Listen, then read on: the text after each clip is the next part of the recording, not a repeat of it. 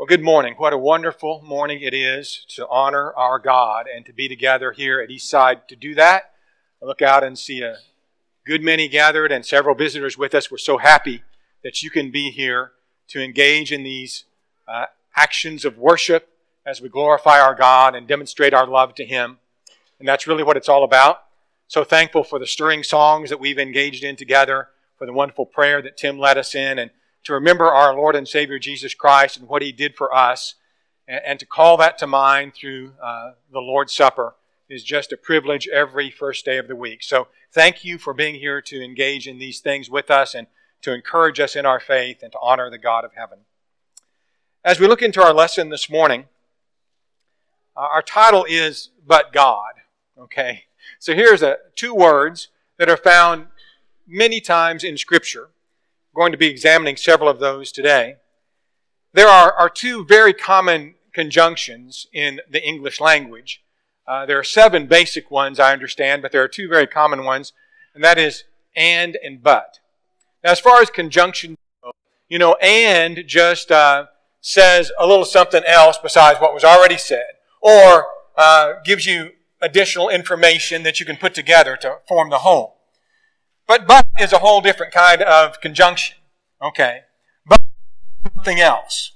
What it's going to do is it's going to often change what was first said to such an extent that it may even negate it. And so, so but is contrary, isn't it? It's maybe in some sense contrary to what was first said or first perceived. But is always of the contrary opinion. It adds additional information, but it also changes the information or the impression that you got from the first phrase. So it qualifies, it alters, and not infrequently, it completely negates that which was just said. So, for instance, you ever been in a meeting or have a conversation with somebody, you're talking about uh, maybe something that could be done, and, and somebody says, That's a good idea, but and by the time they get finished saying that what they're going to say after the but, all of a sudden it wasn't such a good idea anymore, right? it's, it completely changed that. When we talk about but God, we get impressions about things, we have ideas about things of a spiritual nature. Sometimes it's what we want to do. Sometimes it's what's actually going on in reality around us concerning our trials and tribulations and problems that we're having. Sometimes it's about our own spiritual well being and our salvation. And we have a concept of what reality is about those things. But God. But God changes the reality of those things. And things both great and small, as we go through Scripture, we'll notice in our lesson this morning. When we look at this, we're looking at God changing, redirecting our affections, our desires, and our perspective at times. We have family attachments whom we love, love dearly. And we think sometimes that this is how I want to behave toward them, or this is what they deserve, or whatever it might be. But God often tells us something different than what we think we ought to be doing regarding our family.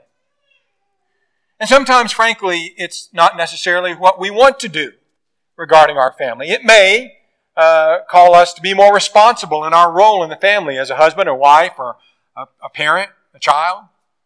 You know, we have our ideas about what we're supposed to be doing, but God says something else. It may have to do with what's good for someone that we're close to spiritually. We have an idea of what would be good for them, but God says something different. In the book of Genesis, chapter 21, Abraham did not want to send Hagar and Ishmael away. I'm sure you remember the story. Uh, Abraham and Sarah had had their son of promise, Isaac, and Ishmael had made fun of him when he was just a baby. And Sarah says, Get him out of here, send him away. This is not, not going to happen. Genesis 21 and verse 9. Sarah saw the son of Hagar the Egyptian, whom she had borne to Abraham, scoffing. Therefore she said to Abraham, Cast out this bondwoman and her son, for the son of this bondwoman shall not be heir with my son, namely with Isaac. And the matter was very displeasing in Abraham's son because his son. You understand that, right? Ishmael is his son. He, he doesn't want to kick him out of the house. He has an attachment to his son. He loves his son. This can't be a good thing to do in Abraham's eyes. But God. But God said to Abraham, Do not let it be displeasing in your sight because of the lad or because of your bondwoman.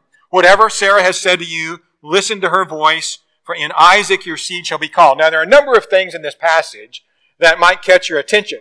First of all, the women are all looking at this and saying, right, Abraham, you need to listen to your wife. Okay? So that, that seems to be what God is saying here. What, what I want to point out is that, that God is really altering Abraham's thought about what he needed to do for Ishmael and Hagar as far as that goes. And what God wanted Abraham to do and would have Abraham to do in this case was not at all what Abraham's natural affection, if you will, was prompting him to do. May I tell you this morning, my friends, that that is often the case in families. That what a family member needs in the eyes of God may not be what our first impulse is to give them. Whether it be discipline, or rebuke or not allowing an evil influence in their lives. We know this was especially difficult for Abraham. But what Abraham didn't know, of course, and what we don't realize, of course, so often, is God's got a big plan here. He's got his overarching will and his overarching purpose for our lives. And sometimes our family affections don't really correspond with that. The fact that Abraham does, in fact, show Hagar and Ishmael the road becomes an amazing lesson of God's grace who brings her back and sees her situation. It shows us how graceful God is but also, of course, it's used in the New Testament as an illustration of the difference between law and grace. Hagar represents the law, right? The children of her are in bondage, but the children of Abraham and Sarah are in grace. And Paul brings out that contrast in the book of Galatians and uses it to illustrate something very, very important. Abraham didn't know any of that was coming. And so it is sometimes with our families. What we need to do is what God said. Even when it may not seem like the thing, but God said, but God said, let's do what God said. You might remember in, in the book of Ezra, the captives had come back from captivity and were inhabiting now the land, but there was a problem among them a couple of problems. One of them was that many of them had taken pagan wives, married foreign women, which they were not supposed to do under the law. And so Ezra rebukes the people and, and says you, you can't have these foreigners. God does not allow this under the, New, under the Old Testament law. And so they all make a, a covenant to put away these foreign law, these foreign wives that they've taken. And some of them, it says in Ezra chapter 10 and verse 44, after it lists a bunch of the people, who had taken these foreign wives. It says all these had taken pagan wives, and some of them had wives by whom they had children.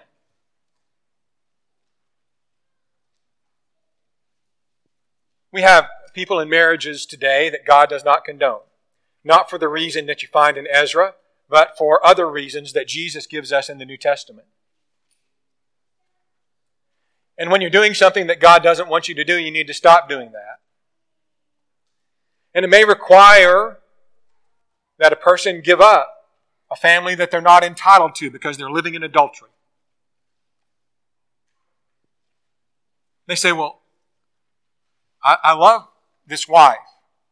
I, I, love my, my children. And, and we're happy, and we all have the right to be happy, right? Well, that's what the Declaration of Independence says.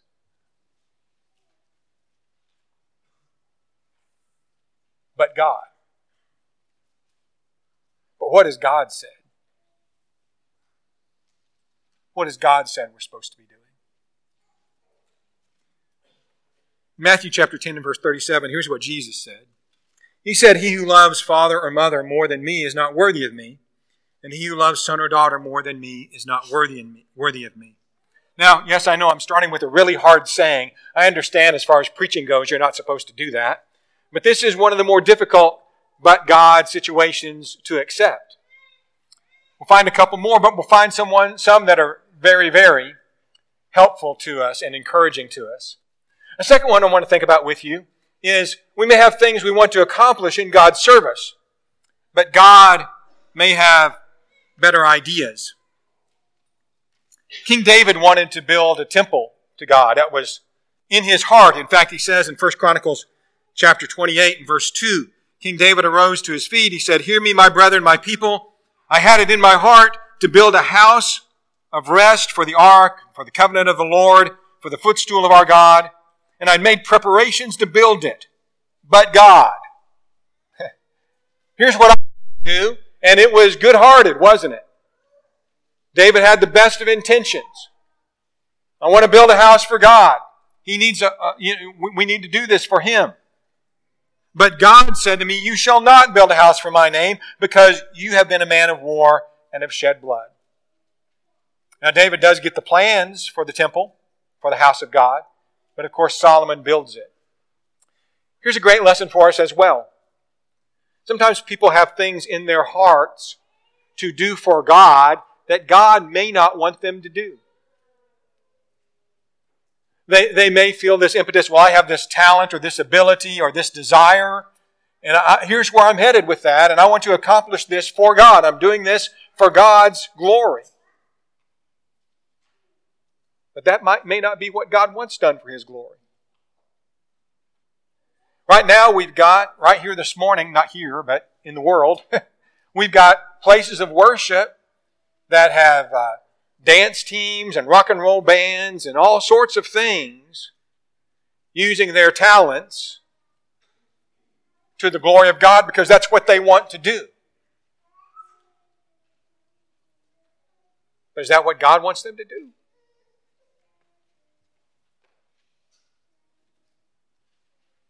Somebody says, Well, I, just want to use my talent to the glory of God. You can probably do that in some way, but just not any old way you choose. Because God has said how He wants to be served and approached and worshiped.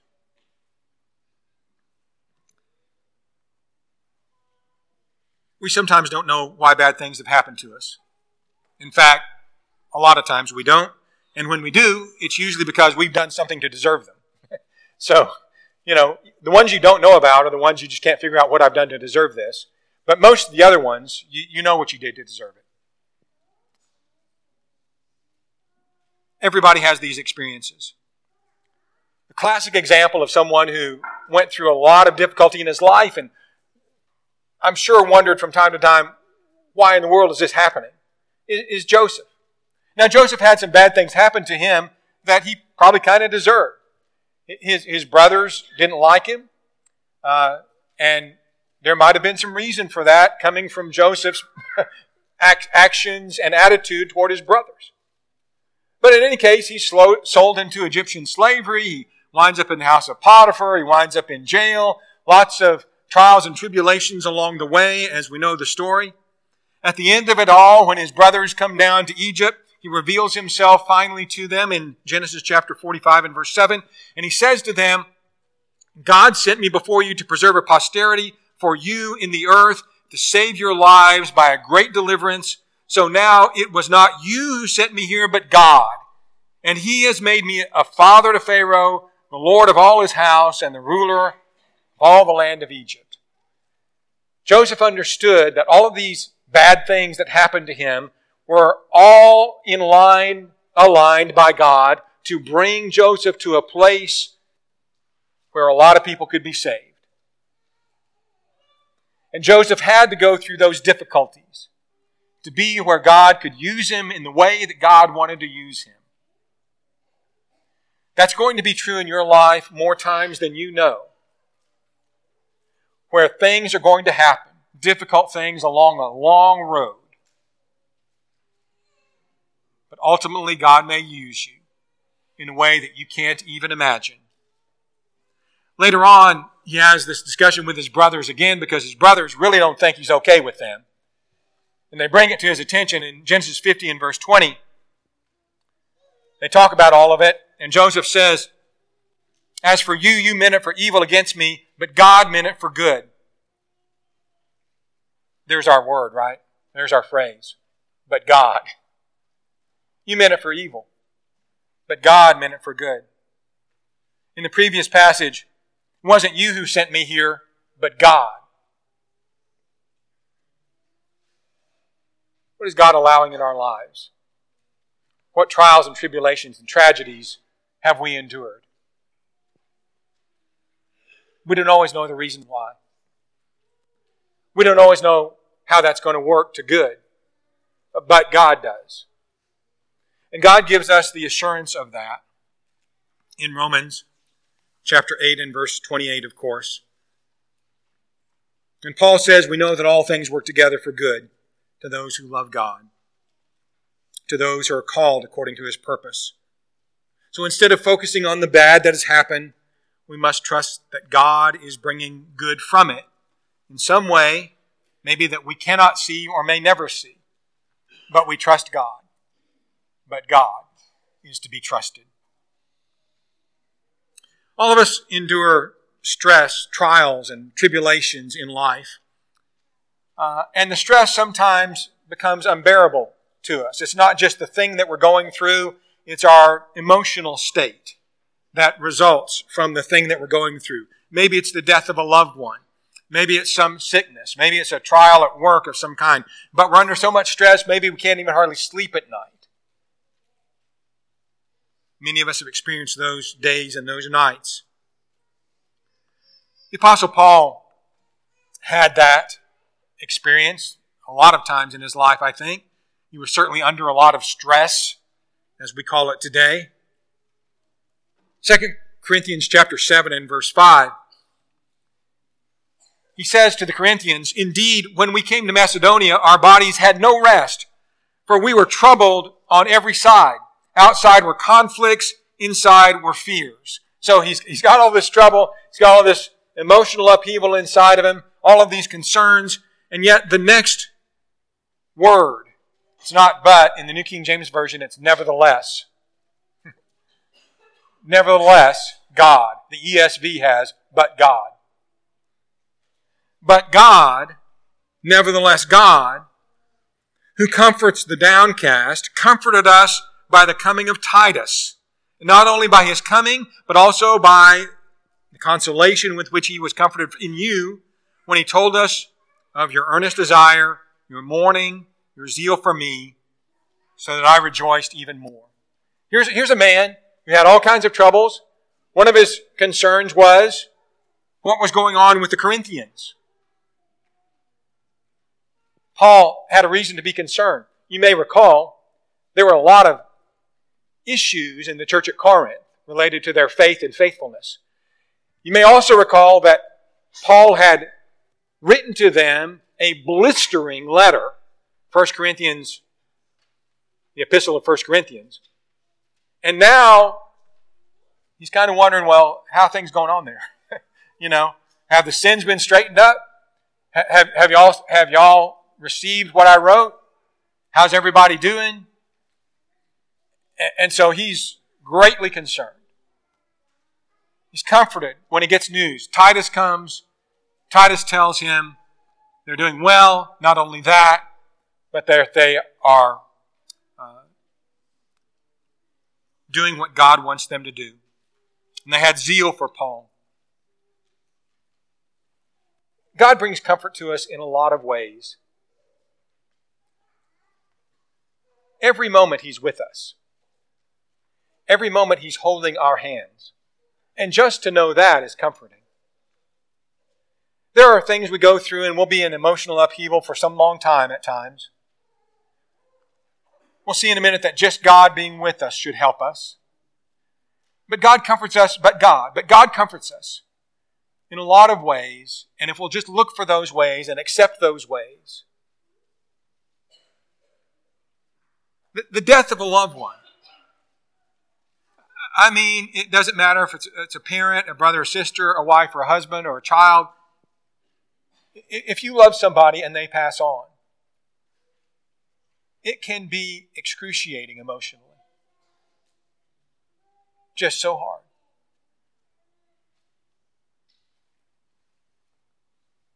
Something is said when Jacob is dying and he's talking to Joseph. And he says to him, Genesis 48 and 21, says to Joseph, Behold, I am dying. But God will be with you.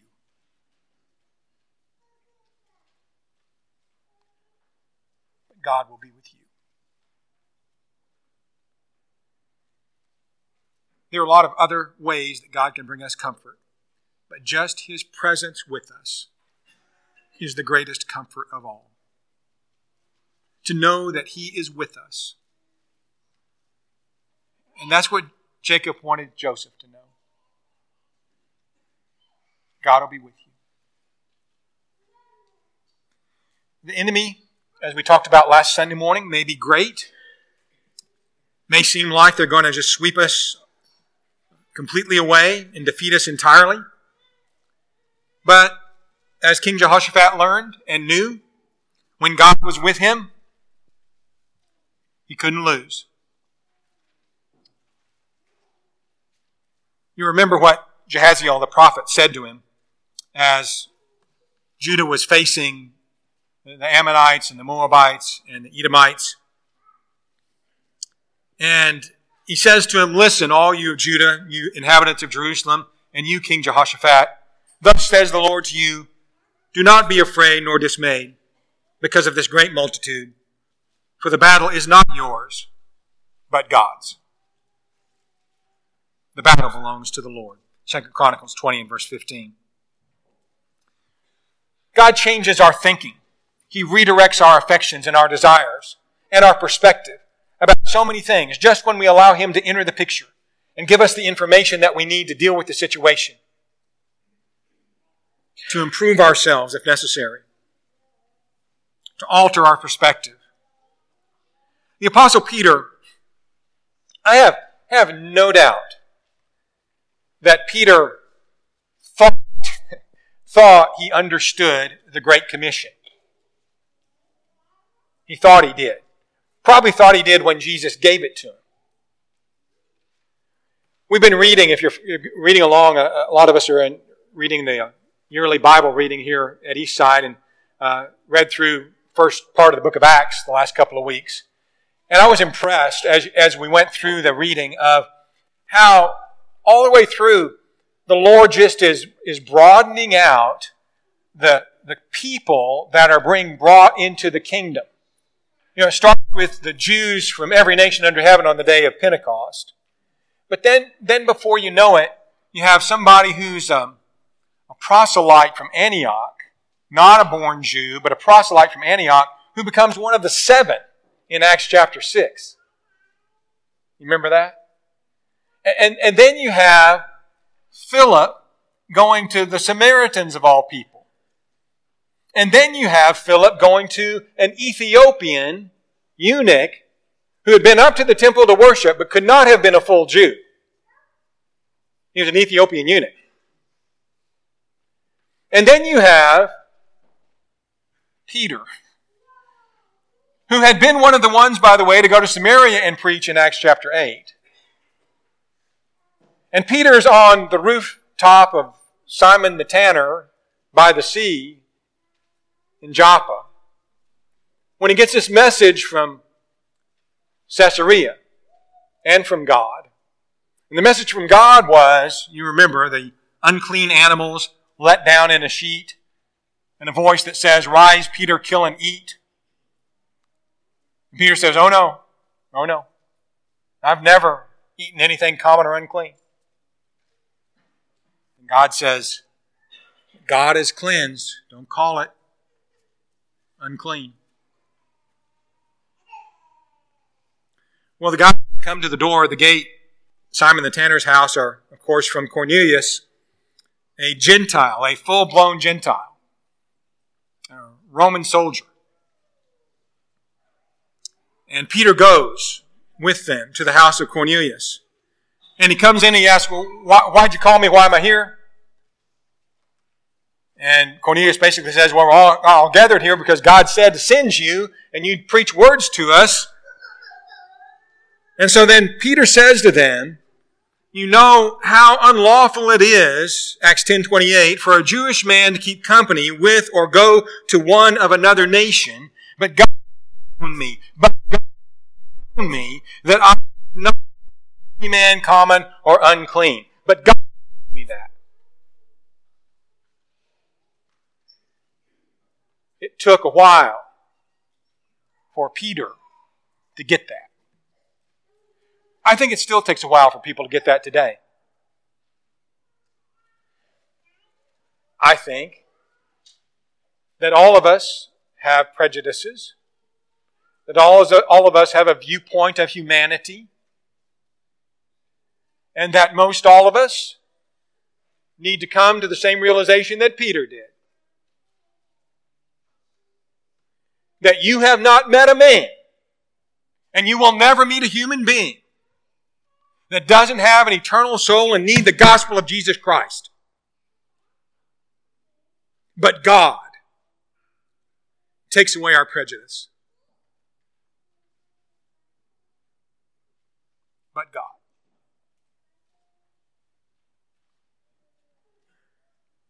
We live our lives we have temptations, weaknesses. The enemies may seem to be strong. Our, te- our temptations are not as great as we think they are.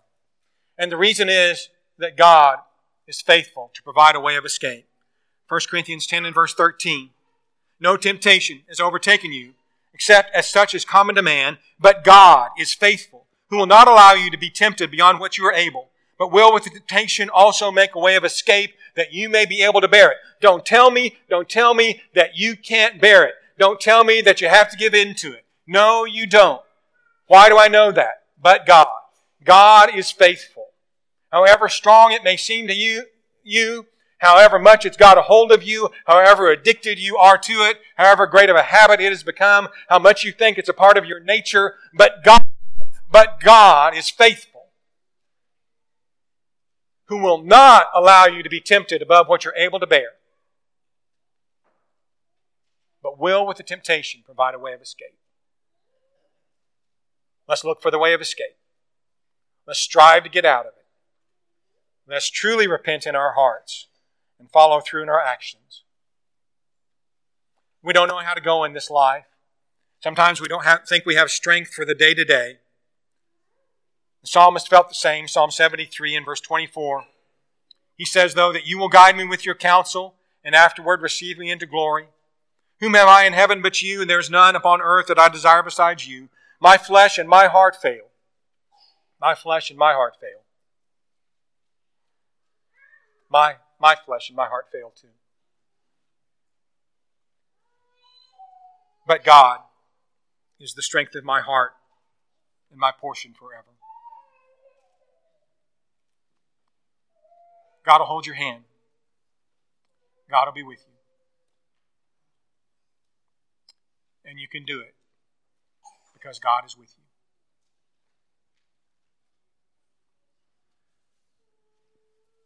Don't be afraid of enemies who are proud, lift themselves up, whether we're talking political, social, spiritual, family, work, whatever the aspect of your life is. The psalmist says in Psalm 75 and verse 4, I say to the boastful, do not deal boastfully, And to the wicked, do not lift up the horn. The horn represents power. Do not lift up your horn on high. Do not speak with a stiff neck. For exaltation comes neither from the east, nor from the west, nor from the south. God is the judge. He puts down and exalts another. But God is the judge. Whoever you're facing, whatever you're facing, God decides who's exalted.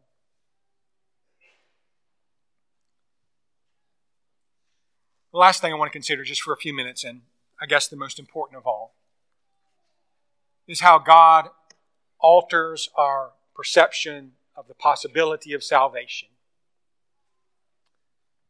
You might remember in Matthew chapter 19, Jesus had just had a discussion with his apostles about who could be saved. Jesus had explained to the people that it's really hard for a rich man to enter the kingdom of heaven. And the disciples want to know who then can be saved. And Jesus says, with men, this is impossible. But with God, all things are possible. There are some people, you know, you look at and you think, that, that, guy has no chance. He's, he will never, he will never be able to have his sins washed away, to correct his attitude, to be right with God. But with God, all things are possible. Here's why I know that Christ was dead, but God raised him up. This, again, is something we find in our readings in the book of Acts over and over and over again. The, the principal fact that the apostles and other evangelists are, are continually harping on in their sermons in Acts is that Christ died according to the scriptures, but he rose again according to the power of God. And so Paul makes that point other evangelists do too in Acts, Acts 13, verse 29. He says about Jesus' death, when they fulfilled all that was written concerning him, they took him down from the tree and laid him in a tomb, but God raised him from the dead. But God raised him from the dead. Jesus was, was dead. He was no half dead, no just swooning, no just fainting away. Jesus was dead his side, put out the blood and water that confirmed it as it was lanced by a spear. He was dead. And he was put in the ground, in the tomb. Everybody, everybody knew he was dead. But God raised him. We were dead every last one of us of accountable age. We were dead. But if we're Christians this morning, we're alive. Here's the beautiful thing that Paul says in Ephesians. Ephesians chapter 2. Look over there with me if you're following in your Bibles. Ephesians chapter 2 and verse 1. He says, You he, he made alive who were dead in trespasses and sin, in which you also walked according to the course of this world, according to the prince of the power of the air the Spirit who now works in the sons of disobedience, among whom you also once walked, we also once walked, according and conducted ourselves, I should say, in the lusts of the flesh, fulfilling the desires of the flesh and of the mind, and were by nature children of wrath, just as the others. But God, who is rich in mercy, because of his great love with which he loved us, even when we were dead in trespasses, made us alive together with Christ. By grace you have been saved, and raised us up together, and made us sit together in the heavenly places in Christ Jesus. If God could raise Jesus from the dead, He can raise your life from the deadness of sin, from the power of the grave, and give you life everlasting. But God. Death was not the end for Jesus and your deadness in your sins, even this morning, must doesn't have to be the end for you. Because God can make you alive. You may think that that can't be, but with God, it can. And it does not matter this morning who you are, how far you've fallen, how horrible you've lived, how much you've turned away from all that God has done for you. God can give you spiritual life.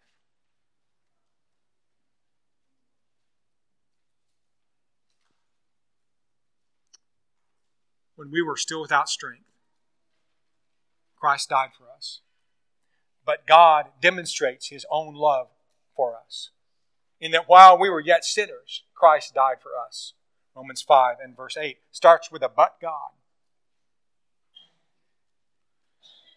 This morning you may be a Christian, yet you may think that you are inadequate to serve in the kingdom, that you don't have the talents that some others do, that you don't have the abilities that others do to serve God in an acceptable way. Apostle Paul wants us to know, even though we, we think we, we're inadequate, that God has chosen us. I, I've said this before, and I'm not adequate, okay? I got it. I'm not adequate. you don't have to tell me that.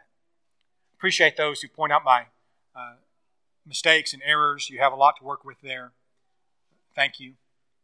Uh, just keep on doing that. But I'm not adequate. None of us is. But God. Paul says, You see your calling, brethren, not many wise according to the flesh, not many mighty, not many noble are called. But God has chosen the foolish things of the world to put, put to shame the wise. God has chosen the weak things of the world to put to shame the things that are mighty.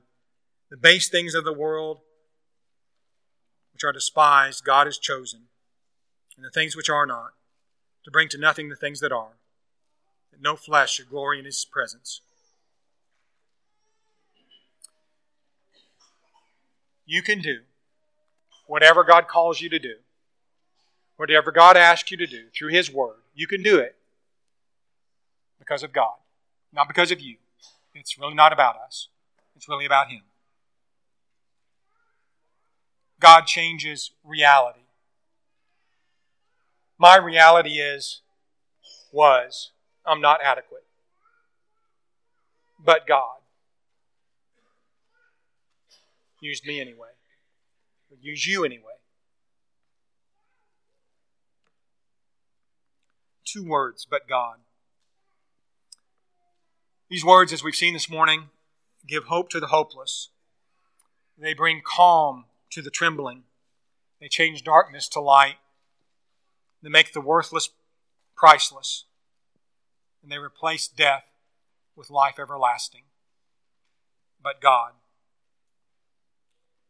We're talking about the one whom the Apostle Paul says in Ephesians chapter 1 and verse 11 works all things according to the counsel of his will. The all powerful, the almighty, the one who changes reality because he makes reality, the one who is true and shares truth with us. Here's the God we serve. Here's the God who's calling you this morning calling you into his kingdom. We're going to sing a song in a moment. If you're living in sin, you think all hope is lost. But God can save your soul right here, right now. If you'll respond to the gospel, confess the name of his Son, and give your life to him, being baptized in water for the remission of your sins. But God can change your life. Please come while we stand and while we sing.